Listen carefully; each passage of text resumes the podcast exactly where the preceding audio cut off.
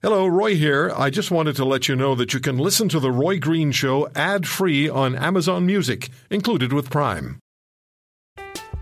I'm Alex Rodriguez. And I'm Jason Kelly. From Bloomberg, this is The Deal. Each week, you'll hear us in conversation with business icons. This show will explore deal making across sports, media, and entertainment. That is a harsh lesson in business. Sports is not And, uh, as simple you know, I- as bringing a bunch of big names together. I didn't want to do another stomp you out speech. It opened up so many more doors. The show is called the deal. Listen to The Deal. Listen to the deal on Spotify.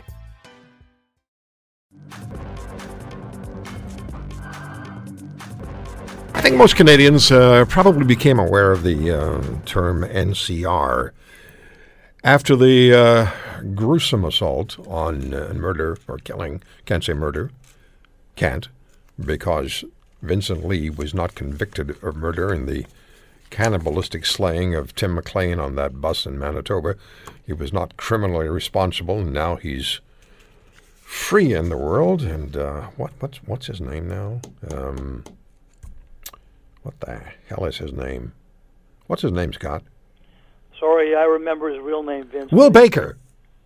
Will, his name now is Will Baker. Uh-huh. He's changed his name to Will Baker. Scott Newark joins us, former Alberta Crown Attorney. Uh, he was the executive director also of the Canadian Police Association and uh, head of the Office of Victims of Crime in uh, the province of Ontario, now adjunct professor at Simon Fraser University. So we became aware, most of us in Canada became aware really of the term not criminally responsible at that time because there was no way to avoid that particular case. So let's talk about two cases that have been in the news this particular week. And uh, then I want to talk to you about Clinton Gayle, who was looking to be deported to Jamaica after uh, he's been in jail, what, since 1995 or so for 25 years, yeah. for 25 years after murdering Toronto police officer Todd Baylis. But uh, there's there's uh, Ayanle Hassan Ali. So this is the guy who was in, engaged in a knife or involved started a knife attack at a Canadian Armed Forces recruitment center in Toronto. He was declared not criminally responsible. I want to start with that and, and, and talk about what's developed here. Well, um, I'm glad you referenced the Vince Li case to start because uh, this is an issue that uh, you certainly followed for quite a long time. I did. And in the old days, for example, when I was a prosecutor, um, the term that was used was insanity. And what really strikes me about these two cases um, is the same kind of stuff we've talked about in relation to Correctional Service of Canada, which is sort of this cultural approach to things. And so, a number of years ago, the term got changed from insanity to, quote, not criminally responsible. Okay? The law is still the same, the criteria is still the same. It's under se- Section 16 of the Criminal Code. But there is this, in my opinion, in some of the cases we've discussed over the years, and these two that we're going to go into some detail on, the same thing occurs. There's this approach that, well, you know, um, he wasn't convicted of murder, so we shouldn't view him as a killer. Um, look, there's a difference between being convicted and being guilty. Okay? These people did what they did. And that doesn't change just because the court proceeding decides that they fit an exception. They still did what they did. None of these three individuals, the two, the two cases in particular, or Vince Li, or uh, frankly many other ones, Like that cardiologist in Montreal. yeah, or the guy um, uh, out in uh, British Columbia that uh, That's right. killed Murdered his kids, children. or yeah. uh, Allan Schoenborn, or Allan the, Schoenborn. the guy that killed the Toronto police officer. Okay, they they didn't get caught um, and determined to be not criminally responsible because they got caught shoplifting donuts, right? What brought them to the attention of the authorities was the fact that they committed uh, incredibly violent crimes, including causing death to people. So let me let me ask let me ask you this technical interpretation that they've gone now into this other sort of a system, a cultural system, and we're starting to see some of the results that just simply make no sense whatsoever. So put on your prosecutor's hat. Here we have uh, Ayanle Hassan Ali, yeah, right? Uh, the top court in Ontario has supported the Ontario Review Board's decision that Ali should be allowed to attend Mohawk College in Hamilton unaccompanied when the staff at the secure Hamilton Hospital where he's detained deems he's ready to go. Prosecutors say too much consideration has been given to Ali's needs and not enough to the public public safety, and he's still considered to be a, a, a threat to the public. So, Yes. what, what, what, put on the prosecutor's hat. What do you have to say about this? Well, the first thing, and about that case in particular, I have to tell you, I don't fully appreciate or understand why he was found not criminally responsible. Okay, the criteria you have to be suffering from a mental disorder, which he apparently was, that either rendered the individual incapable of appreciating the nature and quality of the act. In other words, he didn't know what he was doing, but in this case, the guy certainly did. You know, he concealed the weapons as he went there. His own statements and the evidence that they found showed it was for a specific purpose. Um, or knowing that it was wrong. And that's the basis on which the court originally concluded that he was not criminally So, look, I have to ask you this before I forget. Is it because, do these things happen, do these NCR verdicts happen because um, there is a desire to, to declare somebody not criminally responsible? There's not an objective standard set, or is it, I mean, why? I guess I'm asking, why does it happen? Let me just bring in this, this Montreal cardiologist into the Yeah. picture. Here's a guy who murdered his three children. We can say murdered now because he, even though he was declared not criminally responsible, he then gave interviews saying, "Oh, I want to be a cardiologist again. I want to have children again." And the prosecutors brought brought the murder charge again, and the court said this time, "Yeah, absolutely, we'll hear it. We'll ch- charge him with murder." Then they convicted him. So what's going on? Why this desire, or is there a desire, to declare somebody who committed a, a killing or or or, or serious uh, a, a crime not criminally responsible? Is there, is there an over? I don't know. Is there a desire to find them NCR? Well, it's in the law, and you know, defense counsel's uh, job is to uh, help their client avoid criminal responsibility for their actions. Yeah. No, I, I get the defense counsel part. Yeah, but I mean, I, amongst the judges, I suppose in particular, I and, and I got to tell you, I had a couple of cases on, uh, involving insanity uh, allegations. Uh, none of them were found uh, verified, um, but very much these cases defend, depend on the circumstances of the case, and I'm not specifically familiar with it. I just think on the material that I've read in the media about this particular guy, that it was clear that he made a decision to do what he did, knowing what he was doing, because he had a different set of values. That doesn't mean that he knew he didn't know that it was wrong. And so I just find it's very strange. It's uh, you know I got to a point. Uh, I, I remember once saying uh, in this case it was a terrible case. A woman beat a baby to death in horrible circumstances. The uh, they were trying to uh, pursue insanity defense. They said she was suffering from isolated explosive disorder, which I called losing your temper. and the point of it was what struck me at the end about all of this. Literally, the crime becomes the defense. Yeah. And that's a mistake. Yeah. That's a mistake in my opinion. That's like Now, when- these that's- cases are different, Roy, because they're really about what happens, how the system deals with these people Yeah. after those uh, rulings have been made. And I got to tell you, when you get, and this is on the other case uh, about the guy that was uh, allowed to walk out of the uh, the hospital, he also killed somebody, and then it turned out he left the country. When you get Doug Ford and John Tory agreeing that there's something the matter with the process, that's a good insight that it's time to take a really hard look at Yeah, look- because I think that's fundamentally what's going on. What's what the problem is in both of these. Scott, there are also situations where, and you know this better than I, where uh, individuals killed someone and were drunk, and then they were deemed to be uh, not guilty because they were too drunk to know what they were doing. capable of forming the intent. It's a different defense. These are all historical defenses, and I, and I, I really do want to make that point too. Because what struck me about both of these cases was, as you and I know, we've talked for years about this. I'm a big supporter of the way our system is built on um, discretion, and discretion being exercised by public officials, whether it's police, prosecutors, judges. Uh, and I, I very much a supporter of that. But when you see the discretion being used in these kinds of cases, and in this case, it's by the Ontario Review Board because that's the administrative body that is then supposed Yeah. to decide the status of this of the individuals found not criminally responsible. Well, that's that's the Ontario equivalent. That's the Ontario equivalent of of of of, uh, of British Columbia and Schoenborn and Manitoba and Vince Li. Yeah, and now you've got two more in uh, in, uh, in Ontario. uh, that just you know people shake their heads at how they could possibly do it, and it also raises other systemic questions on the the other individual that was released out of the uh, the hospital, uh, who had killed somebody previously and had told everybody that he wanted to go back to China. Uh, he's released from the hospital without any supervision. This is the guy named Zhebin Cong. Right. No, he's just allowed to, you know, leave, and he takes off, and He's gone.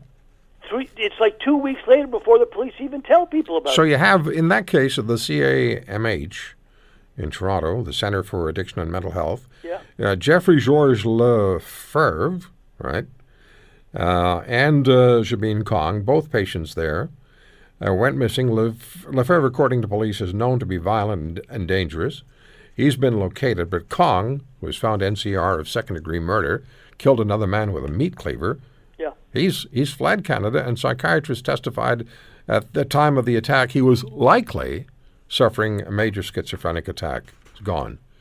Um, and, and both of these individuals had been identified by psychiatric authorities as posing a risk to public safety. Yes, that's right. And in the Cong case, for some reason that nobody has yet gotten an answer for, the hospital says, well, it's okay, um, he can go out on unescorted passes. How can you make that decision? Yeah. And again, I go back to the point of, I think, almost that cultural view of things. Well, he's a patient. Remember, like uh, correctional services. That's right. You know, Yeah, accused of unconvicted client. individual living in the community. That's right. And when and if you're imprisoned, and I've I've talked about this with uh, with with uh, offenders inside prisons, uh, they laugh at it when they got the correctional service handbook, Yeah. and they were described as clients. They laugh at it. They openly laugh at it. And I think that's what is the is getting into the culture of the uh, mental health uh, uh, community, and whether it, it's one thing if you're dealing with just people with mental health i- issues, but these that's why I go back to that point that I made. These guys got there because of what they did, which was killing people. Yes. So, okay, fine, we say they didn't meet the legal criteria, but that doesn't change the fact that they killed somebody unlawfully. Right. So let, let me take a you break. Know, I, we expect more from the uh, authorities in how they manage these cases. I'm going to take a break, and then we'll uh, we'll come back and we'll talk about um, about Clinton Gayle and the, Yeah. the story. Is a big story. I just I, I, I keep shaking my head. Vincent Li, Will Baker. You know, if you run into somebody called Will Baker, go the other way. I'm Alex Rodriguez. And I'm Jason Kelly. From Bloomberg, this is The Deal. Each week, you'll hear us in conversation with business icons. This show will explore deal making across sports, media, and entertainment. That is a harsh lesson in business. Sports is not And, as simple you know, I- as bringing a bunch of big names together. I didn't want to do another stomp you out speech. It opened up so many more doors. The show is called The Deal. Listen to The Deal. Listen to the deal on Spotify. Survivor 46 is here, and so is On Fire, the only official Survivor podcast. And we have a twist this season.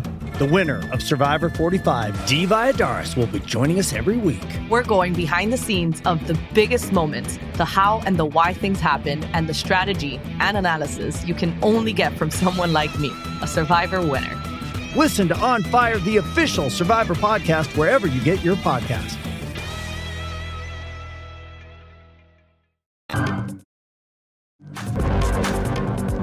Back with Scott Newark, former Alberta prosecutor, professor at Simon Fraser University. You know what? I just keep you you mentioned it a couple of minutes ago. I just keep going back to that conversation we had with that Correctional Service Canada representative who said of everybody in the country who is law abiding and respects the law and tries to live according to a public standard, you're non convicted individuals living in the community. That speaks to me about exactly what it's all about. Yeah, it really does, doesn't it? Yep. It's. Uh, I think it's at the core of the uh, the problem, and the only way to uh, deal with it and to remove it is to actually, when you get the examples of cases where that kind of approach has obviously had an influence, is to put it under the microscope and expose it and hold people accountable. And the other one was. That's what needs to be done in those two NCR cases. Yeah, and the other one was, well, I got a communique, if, otherwise known as a phone call. I'm just trying to be politically in, in, interesting here. Um, from a guard, or somebody said he was a guard at Kingston Prison, and told me enough that I believed that he was right, that he was what he said he was, and told us that some guy by the name of Bernardo was having conjugal visits. Right.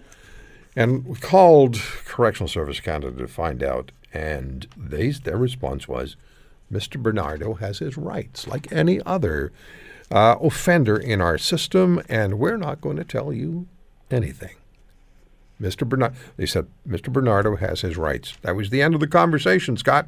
Yeah, and actually, uh, we did, if you recall, some digging into it, and he didn't actually qualify for the uh, the policy of having the conjugal visits. They just gave it to him because they were friendly with him. They thought it was a good way to manage him, and they, I believe, they even referred to him as Cliffy. Oh yeah, that was that was uh, that was uh, uh, um, Olson. Yeah, that's right. right. I'm yeah. not talking about. I'm talking about Bernardo. Same attitude, however. Yeah, yeah. Yes. So um, about Clinton Gayle wanting to be deported to Jamaica. What, tell the story. It's a it's a complicated case, as you may remember. I was very much involved in this case back in uh, uh, the '90s when I was at the Canadian Police Association. This guy was a, uh career criminal uh, who had been uh, released from custody. Uh, uh, shot and killed uh, Constable Todd Baylis, and wounded another uh, officer.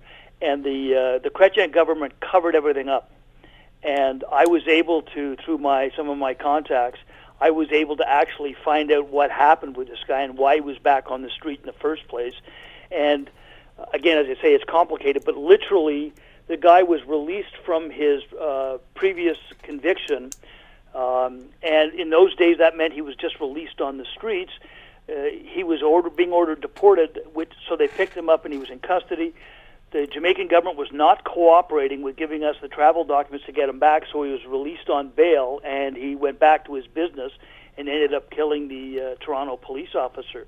We ended up actually changing the law because of that, so that the release now by law must be made to the immigration people for deportation. And as I read the story, it looks like they have finally got everything in order such that they will be able to literally, if, if and when or ever he is released, to literally put him in a car and take him to an airport and send him back to Jamaica. Now he wants to go to back. He wants to go back to Jamaica. Yes, well, you know, if the alternative is, is staying in custody, you can imagine why he probably does.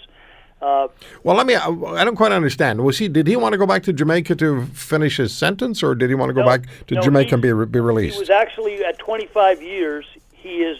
Uh, that's what he was. His parole and eligibility was. Right. So he had his first chance at 15 years. Uh, Yeah. The faint hope clause. That's right. Got rid of. Grandfathered. He was turned down. Then he uh, just just last month he applied for uh, parole, and uh, the board turned him down as well too.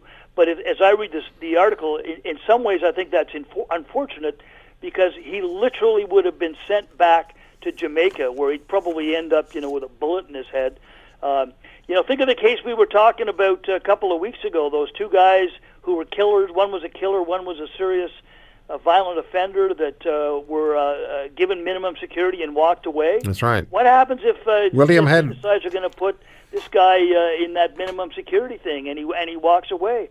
Personally, I think a better decision in terms of uh, you know uh, public safety and also about not having taxpayers have to pay for this guy is to send him back to Jamaica. You know what? I just remember that William Head prison because we were talking about that prison in the in the early '90s. It was in the news, and they have it's set up like a little community, like That's a, it's like a, like a suburb. It's got little streets, uh, little condo units, and uh, an eight foot fence and no guards other than that, that eight foot fence, and so it goes. Scott, thank you always. Okay, Roy. Scott Newark, former Crown prosecutor in Alberta, adjunct professor at Simon Fraser University, and he was the executive director of the Canadian Police Association.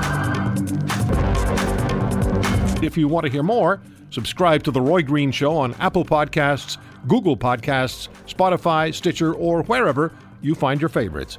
And if you like what you hear, leave us a review and tell a friend. I'm Roy Green. Have a great weekend.